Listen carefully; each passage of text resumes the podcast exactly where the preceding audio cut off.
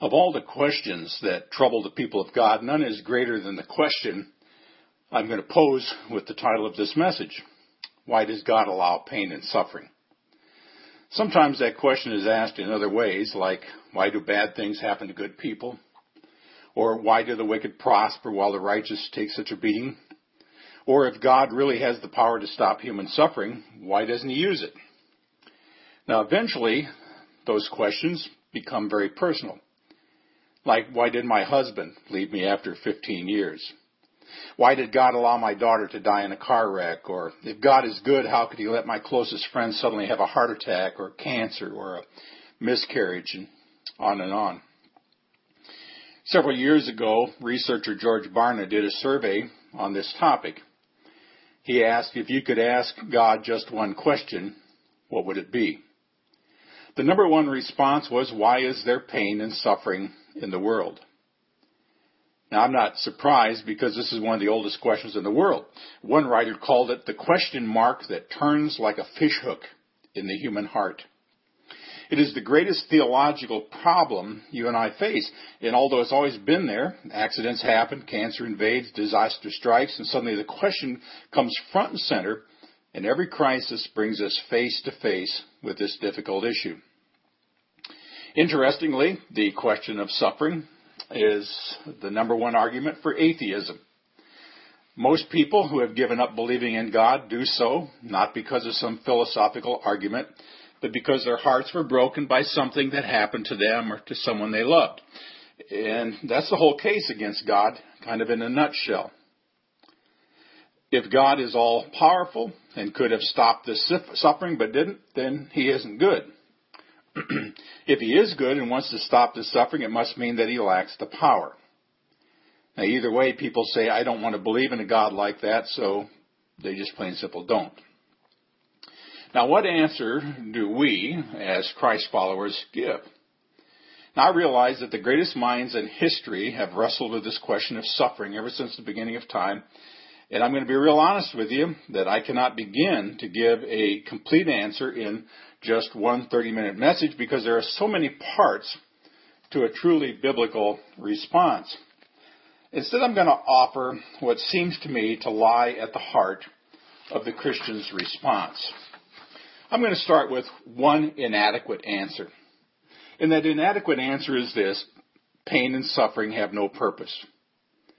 Now, many people look at the tragedies of life and just conclude that they have no purpose at all. I mean, just stuff happens, bad stuff happens, terrible things happen, calamity comes to all of us. It's just a chance or luck or fate. Now, I'll be honest with you, I cannot imagine a more hopeless philosophy in life. It explains nothing. Indeed, it suggests that there's no explanation for the suffering we see all around us.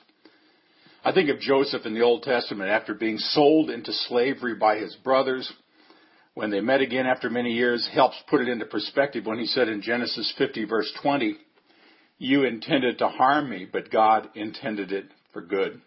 In other words, he said there was a purpose. Let me give you one partially adequate answer. And this is what's known as the free will argument. When asked about why God allows disasters, most Christians, uh, including myself, kind of revert to some version of this argument. And it goes something like this. When asked why God created a world filled with hurricanes and pain and suffering and death, the free will argument answers that God did not create a world that way. When God created the world, He made it perfect in every way. There were no hurricanes in the Garden of Eden. There weren't any looters there either. No suffering people waiting for days for help to arrive. And no one died there either. The pain and suffering we see all around, us, uh, all around us did not come from God. So the question is, how did things get so messed up? Well, the answer goes back to Adam and Eve. God gave them the choice. In other words, the freedom to obey Him and so be blessed, or to disobey and be punished.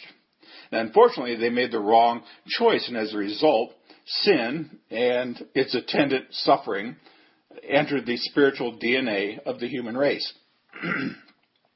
Genesis 3 also notes that creation itself was kind of placed under a curse by God because of Adam's death. Death entered for the very first time. Pain and suffering became man's constant companion. Paradise gained became paradise lost. Instead of the lion and the lamb lying down together, the lion became the lamb's mortal enemy. That's why in Romans chapter 8 it says that all creation literally groans in the present age, waiting for the day of redemption.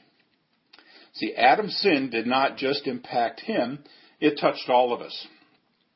In Romans chapter 5:12 it says, "Therefore just as sin entered the world through one man, and death through sin, and in this way death came to all men because all sinned." Now you might ask yourself, what does this have to do with you and me? Well, in some mysterious way, you and I were actually there in the Garden of Eden. When Adam sinned, you sinned with him, and so did I. That's called the doctrine of original sin in its very plainest form. It means that when Adam sinned, you sinned. When Adam disobeyed, you disobeyed. When Adam fell, you fell. When Adam died, you died. To say it another way, although we were not there historically in the garden, because we are descendants of Adam, part of his family tree, we suffer the consequences of what he did. I want you to imagine for a moment a school bus with everyone, eh, enough seats for every person on planet Earth. Now, such a bus would be thousands and thousands of miles long. And let's suppose that Adam is the driver of this bus of humanity. And when he drove the bus over the cliff of disobedience, we all went over with him. And we all ended up crushed and broken on the rocks of God's judgment. See, the world is the way that it is because we humans messed up. Even the hurricanes and the tsunamis and the deadly earthquakes would not exist were it not for human sin. And certainly human sin accounts for the violence and the mayhem that we see all around us. And human sin explains our tendency towards hatred and unkindness and lust and the critical spirit and racism and selfishness and greed and in, our willingness to point the finger and blame others for our own problems. But you know, this argument of free will is biblical and it's true and useful as far as it goes. Indeed, I, I've fallen back and used this argument myself many times because it does make sense to most people. But the argument, I think, does not go far enough by putting so much emphasis on our free will, it ends up sounding as if God has given over the complete control of this universe to man. And you end up with an unbiblical dichotomy that puts pain and suffering on one end of the spectrum and God on the other end of the spectrum. It's, it leaves the impression that God is way over here just kind of washing his hands of our problems on planet Earth and says, okay, you guys messed it up. Let's see you guys try to clean it up. But friends, any solution to the problem of human suffering that separates God from human suffering cannot possibly be right. You end up saying things like Hurricane, Hurricane Katrina or Hurricane Joaquin or the shootings in Oregon or any number of other things are terrible disasters that serve no higher purpose. And if you keep pushing in that direction, you end up with something very much like the first answer that there is no purpose to the tragedies of life. The free will answer is very useful, but something else needs to be added to it. Here it comes. Is an answer you must not miss. Now, two weeks ago, I was at Angola Prison teaching again. It's the largest maximum security prison in America and I had a conversation with an inmate who's serving a life sentence. He's been at Angola now for 17 years. He's only 35 years old. He looks like he's about 18. Now, he told me about how he lost everything when Hurricane Katrina hit New Orleans. Gone was the only home that he'd ever known, and his entire family either died in that storm or just disappeared from his life when I expressed my sadness over his situation, and the pain and the suffering that he had experienced, he put his arm around me and he said with a smile on his face, Don't worry, Doc. God is all over that situation. Can you believe that?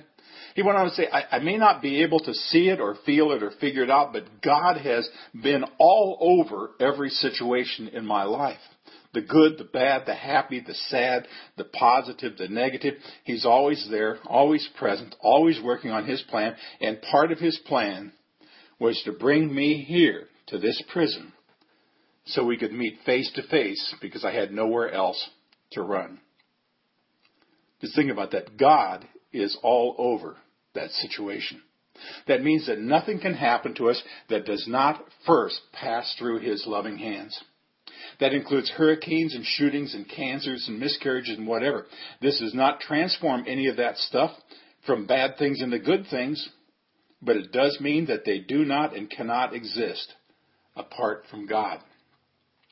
See, every once in a while, as a pastor, generally after I have been called on to deal with the pain and the suffering in other people's lives, I have had a conversation with the Lord about these heartaches. It usually kind of goes something like this. The Lord says to me, Barry, it's pretty evident that you don't like what I just did. And my reply is, no, I don't. Then God says, you think I made a mistake. My response is, yeah, as a matter of fact, I think, yeah, you do. See, now the Lord never seems to be bothered by my opinions like that. He already knows how I feel about things. And so I often hear him say, Do you think I should have asked your advice in advance? and I would probably reply, Yes. And if you had, I would have told you to do something different here. And then comes this kind of reply again Barry, that's why I did not ask you in advance. I already knew how you felt. Keep this in mind. I did what I did for my own reasons, and I did it without consulting you, so you'd know that I take full responsibility for what happened. Now, conversations kind of like that in my prayer time have been a great comfort. I find it easy to worship a God who can suddenly and without warning do things that make no sense at all to me. I mean, only an almighty God gives and takes life, rides the storm, sends prosperity and trouble, answers my prayers, and then leaves me absolutely speechless and confused, all without feeling any need to explain himself to me. See, the mystery of it all ends up building my faith. I mean, why would I want to worship a God that I could fully understand? In Romans 11, it says how unsearchable his judgments and his paths beyond tracing out. Now, where does all of that leave us? Well, the answer is we're all still hurting. We all still have a death sentence generation living in a sin cursed world. We all hurt every day. No one is immune from the sufferings of humanity. All of us live in the wreckage of that school bus that Adam drove over the cliff. We live with pain and sadness and suffering every day. There is no escape from that reality. And when those things happen, when we hurt, when we wonder why, when life is full of pain, we are brought down to the two choices in life. Number one, we can either hurt with God or we can hurt without Him. Pioneer missionary Hudson Taylor founded the China Inland Mission to reach the multitudes of Chinese people who had never heard the gospel back the turn of the century. Now, during the terrible days of the Boxer Rebellion in the early 1900s, when missionaries were captured and tortured and killed, he went through such an agony of soul that he said he could not pray. He summarized this condition when he said, I can't read, I can't think, I can't pray, but I can trust. Friends, I'm going to tell you there are going to be times when we just can't bring ourselves to read the scriptures. Sometimes we won't be able to focus our thoughts on God at all. There are going to be times when we're not even going to be able to formulate a prayer. But in those moments, when we can't do anything else, we can still trust in the loving purposes of our Heavenly Father. See, there is one final piece we must add to this puzzle of human suffering. We often say that God is able to take the very worst that happens and bring the very best out of it. We utter those words with such confidence, but what do they mean in the face of suffering for so many people? I mean, how do we know that God can do that? My answer is look at the cross. For here is the final piece in the puzzle. I mean, this is the ultimate proof that God does not stand aloof from the suffering of this world. Over 2,000 years ago, he left the glories of heaven for the indignity of a borrowed stable. He gave up eternal life to be born in eternal darkness. He walked out of the ivory palaces and entered a world of woe. Very simply, he joined us. He became one of us. He walked where we walk. He lived where we lived. He joined us in our sorrows. He joined us in our pain. He entered into our humiliation. He suffered when we suffer. And what did we do? We hung him on a cross. We screamed at him. We mocked him. We beat him. We laughed at him. And then we watched him die. God is no bystander, friends, to human suffering. He died the same way we die. But here is God's final answer to the problem of pain and suffering. He joined our race. He took on our nature. He entered our world. He ate with us. He drank with us. He walked and he talked with us and he dwelt among us full of grace and truth. He didn't simply die with us. He died for us. And then he came back from the dead. See, when he rose from the dead, he reversed the curse, he broke the chains, he tore down the bars, he set in motion a chain of events that will one day mean an end to all of the hurricanes and the cancer and the suffering and all of the pain that plague us and drag us down. It helps us to remember that we didn't deserve anything he did for us. Ever since Adam drove the bus off the cliff, death and destruction have been our common fate. But Jesus came with what I'd call a heavenly tow truck to pull the bus out of the valley of judgment and put us back on the road to heaven. Friends, the cross sends a message from God to this world. I will never stop loving you. The suffering of the world is great, but the love of Christ is greater still. We can't escape this suffering. It comes to all of us again and again, but we must not stop there. The road continues on from our pain to the loving arms of Jesus. God's answer to your pain and your suffering is not a sermon or a theory or a book you need to read. God's answer to your, to your pain is a person. God's answer is Jesus. And Jesus is there in the lowest times of our life. Are you broken? He was broken too, like bread for you. Are you de- despised? Well, he was despised and rejected of men. Did you cry out that you can't take it anymore? He was a man of sorrows and acquainted with grief. Did somebody betray you? Jesus was sold out. Are your most tender relationships broken? Well, he loved and he was rejected. Did people turn from you? Well, it said they hid their faces from him like he was a leper. Does he descend into all of our hells? Yes, he does. From the depths of the Nazi death camp, Corrie ten Boom wrote these words No matter how deep our darkness, he is deeper still. In other words, every tear we shed becomes his tear. A friend of mine recently told me, you know, it's not just that God knows and sympathizes in all of your troubles. After all, any close friend can do that.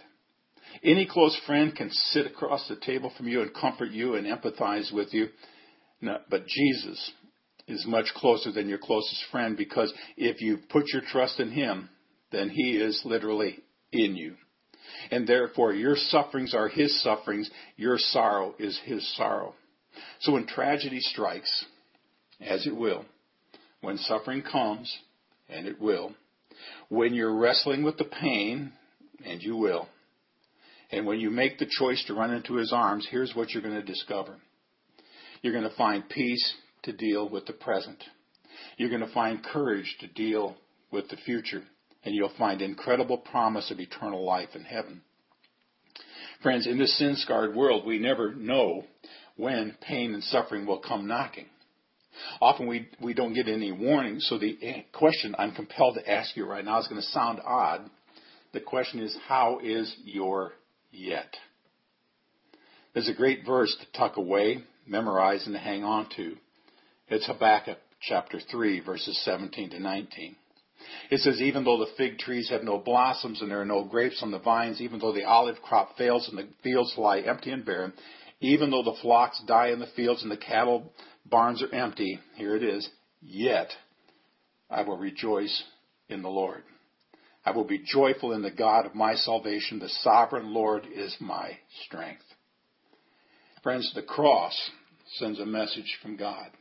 That message is, I'll never stop loving you. The suffering of the world is great, but the love of Christ is greater still. We cannot escape it.